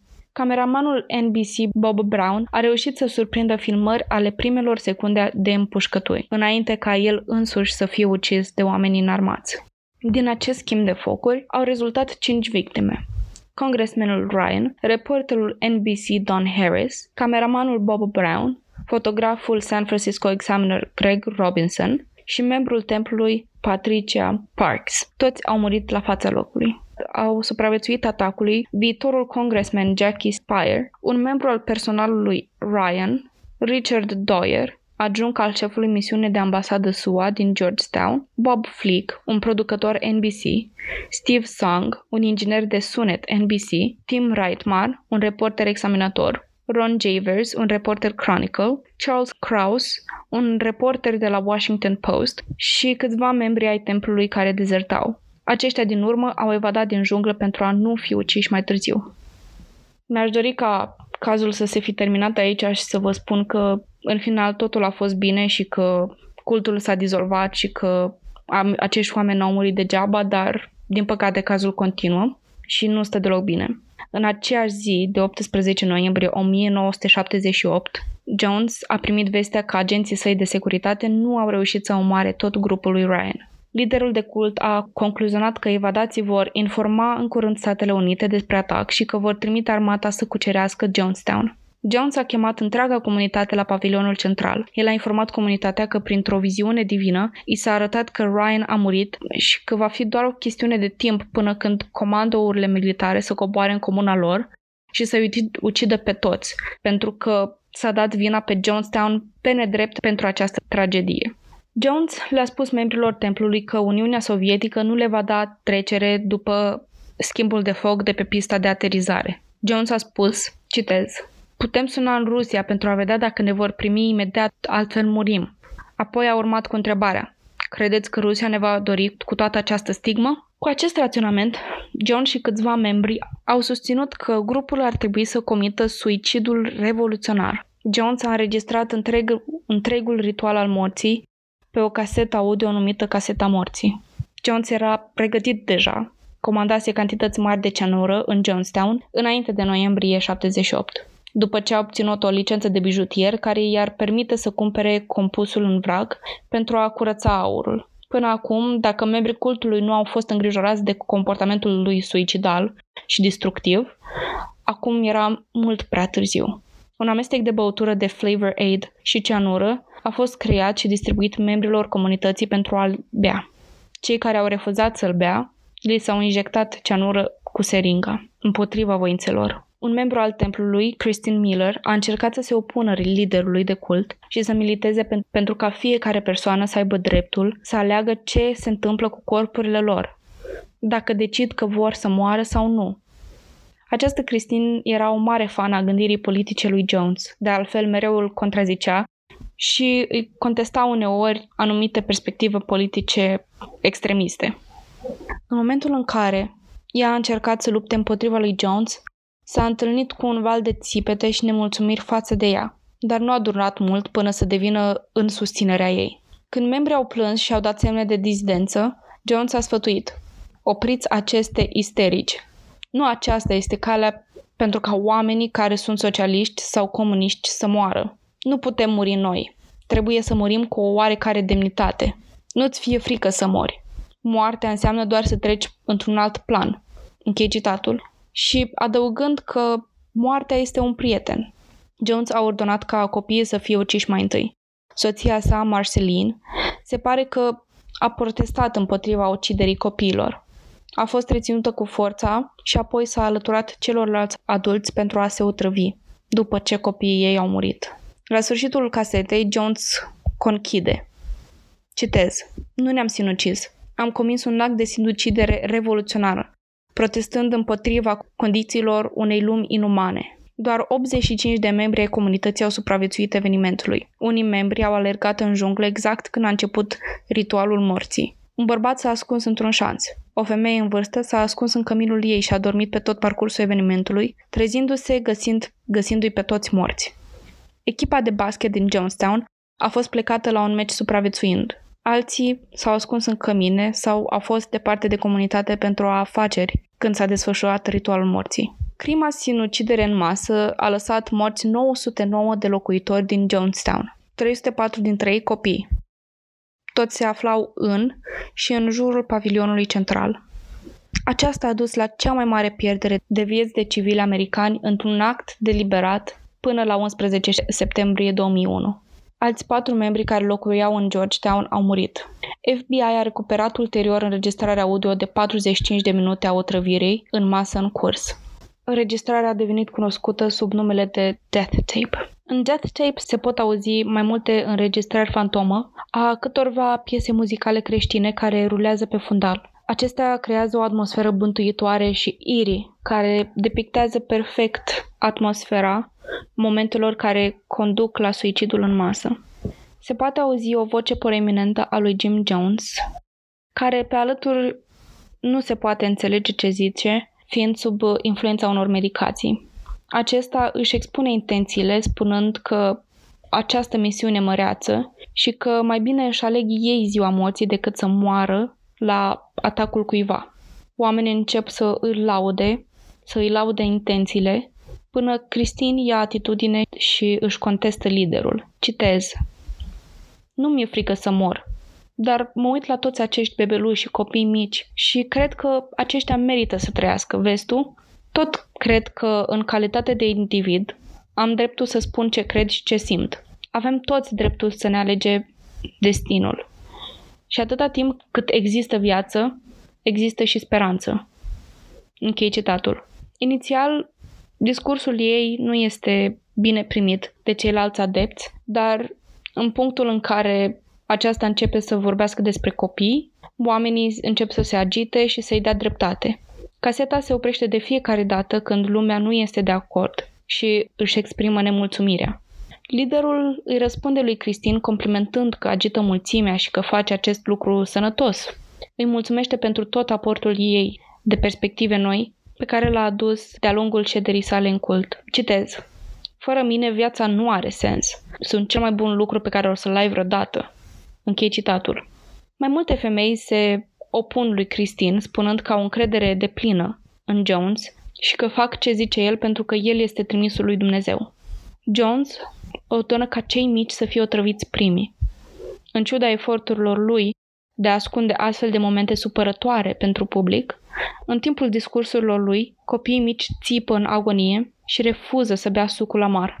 Mamele încep să realizeze ceea ce fac și se opun lui Jones, dar acestea le ușește și le spun hurry, hurry, hurry, fast, fast, fast, spunându-le că nu mai este timp și că americanii vor veni peste ei în orice clipă. După țipete, copiii au fost reduși la tăcere.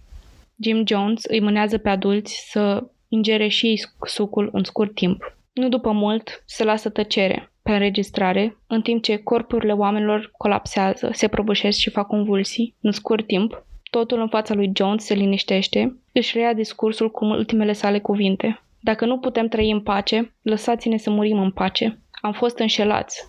Eu nu v-am mințit niciodată. Cel mai bun testimonial pe care îl putem face este să părăsim această lume nenorocită. Vă vorbesc azi în calitate de profet. Nu aș fi stat aici în ipostaza asta dacă nu aș fi știut despre ce vorbesc.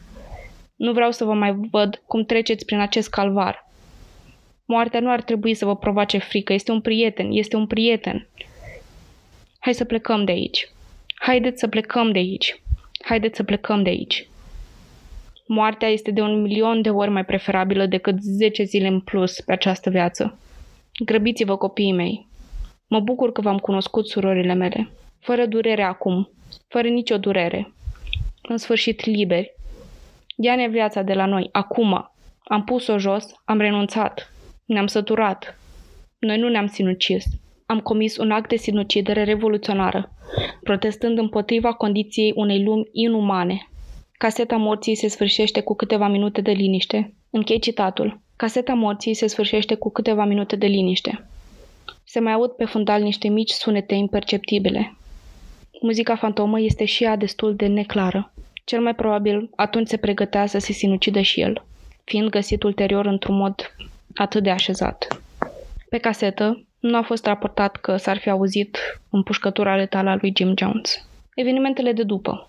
Cei trei fii a lui Jones, Steven, Jim Jr. și Tim Jones, erau cu echipa de basket a People's Temple din Georgetown la momentul otrăvirii în masă.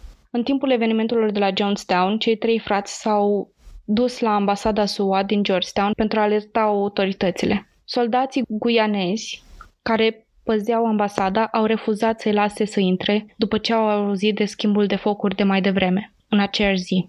Armata guianeză a sosit în Jonestown pentru a găsi tragedia. Armata Statelor Unite a organizat un transport aerian pentru a aduce rămășițele înapoi în Statele Unite pentru a fi îngropate. Jones a fost găsit mort pe scena pavilionului central. Se odihnea pe o pernă lângă șezlong, cu o rană de armă în cap. Corpul lui Jones a fost mutat ulterior pentru examinare și îmbălsămare. Autopsia oficială efectuată de medicul legist guianez Cyril Mutu în decembrie 1978, a confirmat cauza morții lui Jones ca suicid. Fiul său, Steven, a speculat că tatăl său ar fi îndrumat pe altcineva să-l împuște. Autopsia a arătat niveluri ridicate de pentabarbital barbituric în corpul lui Jones, care ar fi putut fi letal pentru oamenii care nu dezvoltaseră toleranță fiziologică. Trupul lui Jones a fost incinerat. Rămășițele acestuia au fost împrășteate în Oceanul Atlantic. Soldații guianezi i-au ținut pe frații Jones în arest la domiciliu timp de 5 zile, interogându-i despre decesele din Georgetown. Steven a fost acuzat de implicare în decese și a fost plasat într-o închisoare din Guyana pentru 3 luni. Tim și Johnny Cobb, alți membri ai echipei de basket a People's Temple, au fost duși la Jonestown pentru a identifica cadavrele. După ce s-a întors în SUA, Jim Jones Jr. a fost pus sub supravegherea poliției timp de câteva luni în timp ce locuia cu sora sa mai mare, Suzanne, care se întorsese anterior împotriva templului. Membrii familiei lui Jones, inclusiv soția lui, patru copii cu soții lor și cinci nepoți au murit în Jonestown.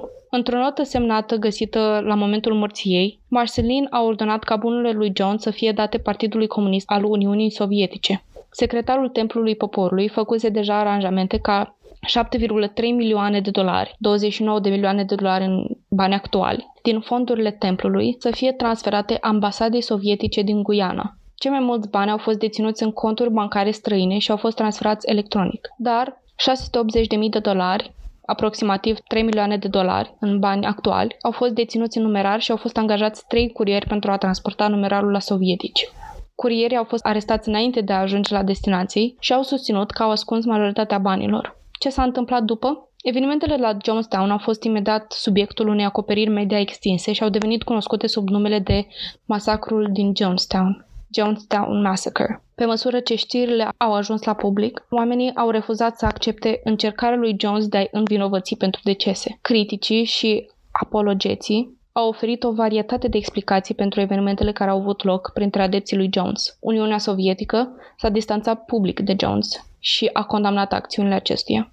Liderii creștini americani l-au denunțat pe Jones ca fiind satanic și au afirmat că el și învățăturile sale nu erau în niciun fel legate de creștinismul tradițional. Într-un articol intitulat Despre satana și Jonestown de Billy Graham, a susținut că ar fi o greșeală să-l identific pe Jones și cultul său ca fiind creștini. Lui Graham i s-au alăturat alți lideri creștini proeminenți care au susținut că Jones era posedat demonic. Discipolii lui Hristos au răspuns la decesele din Jonestown cu schimbări semnificative pentru etica ministerială și un nou proces de înlăturare a slujitorilor. Discipolii au emis un comunicat de presă în care îl dezavuiază pe Jones și au raportat că comunitatea din Jonestown nu era afiliată cu denominația lor. Ulterior, au expulzat People's Temple din denominația lor. Acum urmează un mic rent al meu în legătură cu acțiunile lumii creștine cu privire la acest masacru, pentru că mi se pare absolut extrem lipsit de empatie și bun gust, pentru că în zilele noastre creștinismul a ajuns atât de corupt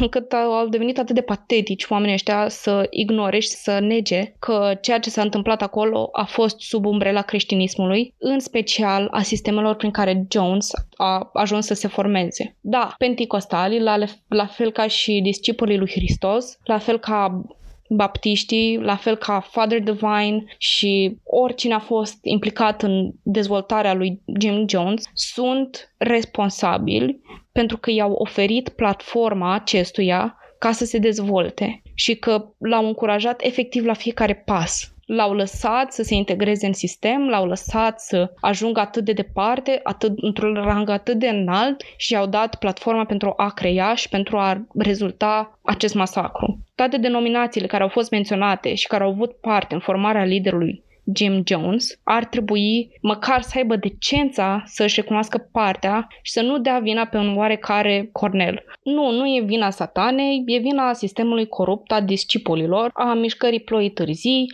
a mișcării later rain, a ușurinței cu care poți fi hirotonit până și în ziua de astăzi, ar trebui măcar să aibă decența să recunoască chestia asta, pentru că ei l-au format pe Jones, liderul de cult.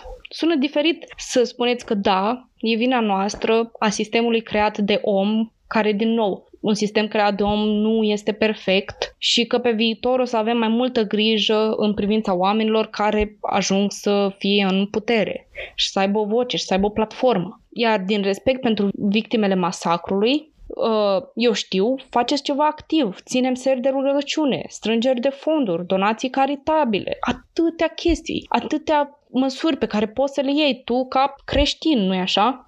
Cred că denominațiile creștine implicate în uh, dezvoltarea liderului de cult Jim Jones au scăpat mult prea ușor cu această deresponsabilizare că, a, dar ce vin avem noi că îl avea pe dracu în el? Pentru că chiar așa sună. Chiar sună că faci un pas în spate, ești acolo în mijlocul acțiunii, ești acolo uh, dându-i bani către cult, ajutându-l să adune membri cult, uh, către cultul său, să împingi oameni către cultul său care în punctul în care să ajungă să se mute în Guiana deja avea o reputație foarte proastă și foarte destructivă și tu ești acolo ajutând uh, suplinind nevoile cultului și imediat când se întâmplă asta, faci un pas înapoi, ai dracu acolo e oribil ce-a făcut. și în loc să aibă grijă și altă, o, o altă măsură care e total stupidă și ah, numai un creștin n-ar face chestia asta, e în loc să aibă grijă de oamenii rămași în People's Temple, pentru că au mai rămas oameni în urmă și au mai rămas supraviețuitori care în mă gândesc că s-ar fi întors la sucursalele din, um, din America, în loc să ai grijă de oamenii ăștia care tocmai și-au pierdut liderul, tocmai și-au pierdut familia, oamenii din comunitatea din care făceau parte, tot ce știau până atunci, unii și-au dat bunurile, bani, o grămadă de chestii. Asta este măsura la care te gândești? Să îi dai afară de sub jurisdicția ta? Pentru că practic asta au făcut discipolii lui Hristos. În loc să îi lase în sânul lor și să aibă grijă de oamenii ăștia care au fost manipulați, abuzați, au trecut prin chestiile astea oribile, ei s-au, i-au dat afară, s-au dez, dezresponsabilizat și au zis că a, dracu e acolo. Nu mai, nu mai avem treabă noi cu asta. Pentru că la o adică, pentru un om atât de activ implicat într-un cult, liderul este un om foarte important. Este practic ghidul spiritual pe care ai parte și indiferent de cât de abuziv era, da, era un om foarte abuziv, n-ar fi trebuit să aibă platforma sau să se afle în ipostază în care este, este totuși un om foarte important pentru oamenii ăștia și să nu subminăm importanța unui om către niște persoane care fie ele și abuzate este important și ar trebui desprinse de la acest om încetul cu încetul, cu grijă. Și asta m-a deranjat că ei pretind că sunt acești oameni al lui Dumnezeu, creștini exemplari și în loc să aibă grijă de ei și să le oferă un cămin în cadrul bisericii, eventual să le faci un rebranding sub un alt nume sau să le ofere o masă, locuri unde să stea, ai șansa să fii acești, să faci, să-ți faci pomană cu acești oameni, tu îi dai afară, ca ultimul câine plouat. Asta este, asta este măsura la care te gândești și vă spun eu ce s-a întâmplat cu o parte din ei. Pentru că eu abandonat pe săraci oameni și ce s-a întâmplat cu ei? Majoritatea sau o bună parte din ei, a căror povești le-am citit, au ajuns să cadă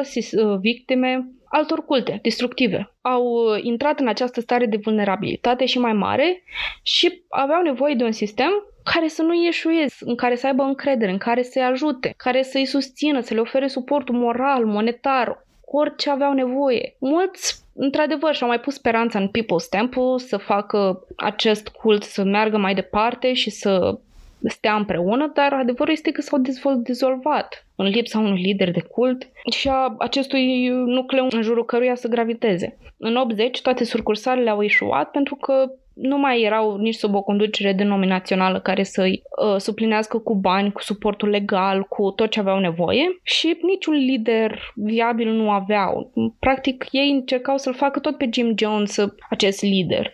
Dar adevărul e că nu mai stătea în picioare ca lider chiar și post-mortem, cum există și lideri de cult post-mortem, cum este Osho, care după moartea sa, oamenii încă stau și gravitează asupra, asupra ideologiei lui, știi? Dar Jim Jones nu avea această, acest legacy, această uh, moștenire pe care să o lase mai departe, cu texte scrise, cu o autoritate bine întemeiată, cum, Osho, cum are Osho. Osho murit? Da, adică cu toți am văzut în librării peste tot cărți cu numele Dita Mai Osho pe ele da, vorbim despre același Osho și faptul că găsim cărțile lui în librării și numele este lui este atât de proeminent, îi oferă oarecare încredere și autoritate. Ceea ce Jones nu a avut de parte și, din nou, nu a avut oameni în jurul cărei ideologii să graviteze, pentru că nu și-a scris, mereu și-a adapta ideologia în jurul a ceea ce credea el. În fine, bottom line is că chestia asta m-a, m-a enervat foarte tare cu atitudinea bisericii în privința acestor oameni care în mod evident suferă și sunt atât de vulnerabili și mi se frânge inima nu numai pentru persoanele care au murit acolo, cât mi se frânge inima și pentru persoanele care au trăit și trebuie să trăiască chestia asta asupra umerilor lor și tot ce au știut până atunci a dispărut, s-a volatilizat atât de repede. Da, e adevărat că pentru comunitățile religioase din care s-a despens uh, și cultul People's Temple, au avut și ele parte de o stigmă și de o rușine, pentru că, practic, ei cred că se, se simțeau cu musca pe căciulă că, frate, noi am lăsat uh, totul asta să pornească din sânul nostru și noi am permis acestui lider uh, să apară și să corupă atâția oameni. Pe la urmă au făcut ceea ce face orice instituție cea mai bine, să bage sub preș tot, uh, toate porcăriile. Și bineînțeles că nu e de justificat, justificat sau de explicat chestia asta. Da, e josnic. Adică hai să zicem, ca instituții publică nereligioasă, ai putea zice că na, că așa se e. Dar ca instituție religioasă, ai pretenția de la acest tip de instituții să fii mult mai uman cu persoanele din jur și chiar cu persoanele care, da, s-au abătut de la dogma tradițională. Și practic tu practici, tu promovezi iertarea și mila și toate astea și a doua zi pur și simplu te faci că nu știi de chestiile astea. Sunt absolut uh, dezgustătoare acțiunile non-proactive pe care le-au luat, ba chiar destructive în ele însele și mulți nu au ieșit chiar cu testimoniale și nu și-au putut spune partea de poveste, dar uh, continui cu un testimonial găsit în cartea Cultish de Amanda Montel uh, a Laurei Johnson's Call, care și-a găsit drumul către People's Temple la 22 de ani, de o vârstă cu noi. Aceasta s-a născut într-o familie progresistă, uh, cu o mamă care era singură și era activă politic, a crescut să vadă în jurul ei tot felul de uh, fețe ale rasismului. A renunțat la facultate în 1968 și s-a mutat în California pentru a face o carieră în activism. Aceasta spune, citez, Îmi doream să trăiesc într-o comunitate care era un mix a, a tuturor raselor, de toate nivelurile financiare, economice și de asta m-am alăturat People's Temple, pentru partea politică. Laura mi-a spus că una dintre... Uh, Laura își dorea foarte mult egalitatea socială și era dispusă să experimenteze orice ca să o găsească. Planurile lui Jones pentru această colonializare, pentru acest așezământ rural în altă țară, a încântat-o deoarece oferea atât de multe posibilități. Și Așa a făcut și am pachetat o geantă cu haine și de ce mai avea ea nevoie și s-a mutat repede în Guiana. Laura a supraviețuit să-și spună povestea din ziua masacrului pentru că nu era în Jonestown. A fost unul dintre puținii norocoși care au fost trimiși în Georgetown, în capitala Guianei, pentru a rezolva niște probleme. Ea avea responsabilitatea de a îl întâmpina pe uh, congresmenul Leo Ryan. Știm deja cine este el și ce s-a întâmplat cu el. În fine, cu toate că s-a prins de ceva timp că comunitatea în care a ajuns era destul de suspicioasă, tot era destul de entuziasmată pentru conceptul People's Temple și era destul de loială conceptului. Voia să dea o impresie bună acestui nou congressman ca totul să continue în bunăstare. Fiind doar la 150 de mile de Jonestown, pierdut tot carnagiul. Și te-ai gândi că scăpând dintr-un eveniment atât de oribil, fiind doar la o aruncătură de băți de el, te-ar împinge oarecum de la aceste utopii destructive. Dar doi ani mai târziu, în 1980, Laura s-a alăturat altei utopii, Sinanon. Implicațiile ei în două culte cu reputație foarte mare în rândul cultelor destructive, ea este totuși, pare să fie un om normal, la fel ca mine, ca tine, energică, curioasă, dornică de viață. Avea o copilărie normală, era fata populară din liceu, provenea dintr-o familie destul de ok în societate, își amintește cu drag despre zilele în care în bucătăria ei se duceau întâlniri a mișcării Black Panther și își dorea foarte mult să facă parte dintr-o societate în care o astfel de trăire comunală. Și avea această acest citat care a inspirat-o mereu din anii 70 în care spune astfel o persoană poate doar să șoptească. Ai nevoie să fii într-un grup ca să rămâi puternic. Așa că atunci când l-a văzut pe Jones și a aflat că se opune atât de mult curentului supremației albe și își dorește să facă acea integrare rasială și făcea atât de lucruri, multe lucruri bune, primul instinct a fost unde îmi semnez numele, unde mă înscriu. Nimic nu prezicea faptul că eroul ei politic avea să îi omoare toți prietenii ei sub pretextul de suicid revoluționar. Dacă vă interesează mai multe astfel de povești și testimoniale din, cad- din cadrul uh, cultului Jonestown, People's Temple și din cadrul altor culte care îl urmăresc pe Jim Jones, ghiciți ce, nu a fost singurul care a provocat un mass suicide, un masacru de acest gen. Uh, au existat și alții care i-au ur- urmărit arhetipul. Chiar vă recomand calte- cartea Cultish de Amanda Montel, o găsiți pe Instagram, îi găsiți coperta pe Instagram dacă vreți să o vedeți, postată în resursele episodului pentru, uh, în resursele episoadelor din luna mai.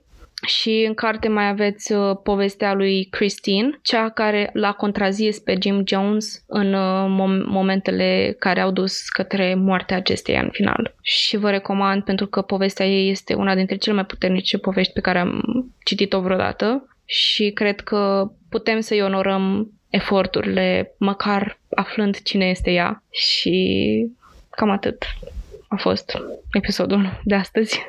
Da, clar o să mă bântui uh, un timp. Sincer, mie mi-este foarte greu să înțeleg, să comprehend cum uh, atâția oameni au putut să cadă pradă unui singur om. Care, da, era influent și era șaman și era, era un lider foarte decisiv și foarte puternic. Dar totuși, până într-atât încât să te sinucizi, mi se pare another level. Da, și asta este puterea cuvântului pe care am discutat-o în episoadele trecute.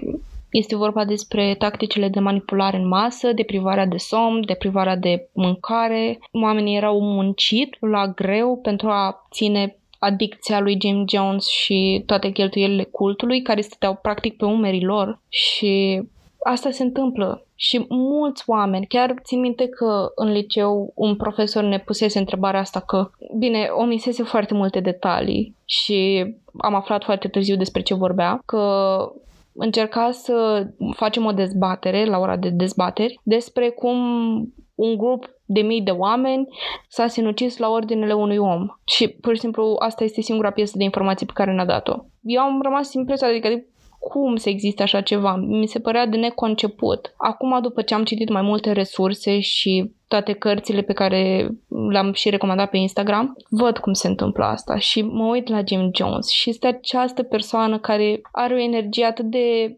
exuberantă și te captivează cu modul în care vorbește și nu ai cum să nu cazi pradă șarmului lui. Este un bărbat frumos. Uh, mulți uh, la seamănă cu Elvis Presley de, din anii 70. Um, și având această imagine, chiar asemănată cu o celebritate foarte iubită și toate calitățile astea, modul în care vorbește, după cum spuneam, Amanda Montel îl numește un cameleon uh, lingvistic, de se adaptează foarte ușor, uh, te citește foarte repede și își dă seama cum trebuie să raporteze la tine. Uh, pentru persoanele conflictuale încerca să le asculte și să le dea argumente ca să le vină lor pe perspective și acum citat din Nietzsche, acum îți dădea un citat din Biblie care să fie foarte conservator și îl întorcea el cumva să fie progresist. Și avea această putere a cuvântului și a vorbei și a dar vorbirii, în ghilimele că tot era și un fan al,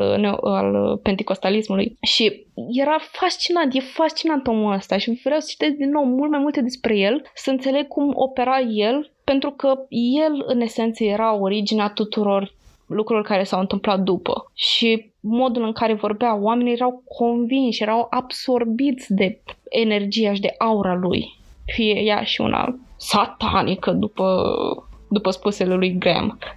Și da, uh, vă așteptăm uh, părerile negreșit pe Instagram la crime.și.pisici. Acum mergem să dormim lângă pisici pentru că am trecut printr-un emotional roller coaster de la începutul episodului în care îl iubeam pe Jim Jones și pentru progresismul de care dădea dovadă pentru vremea lui și pentru acțiunile proactive. Acum îl urâm din suflet și pe el și instituțiile din care a venit.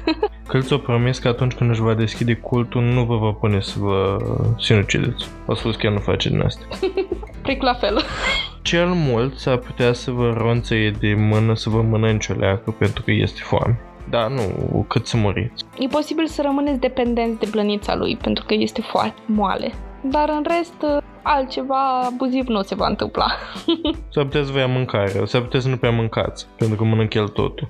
Dar Deci, jur, acum să terminăm într-o notă mai pozitivă. Uitați-vă de, ui, uitați de aspiratoarele astea, că fac, uh, vedeam pe TikTok, că fac acum nu știu ce reclamă la nu știu ce aspiratoare de la Whirlpool, de la...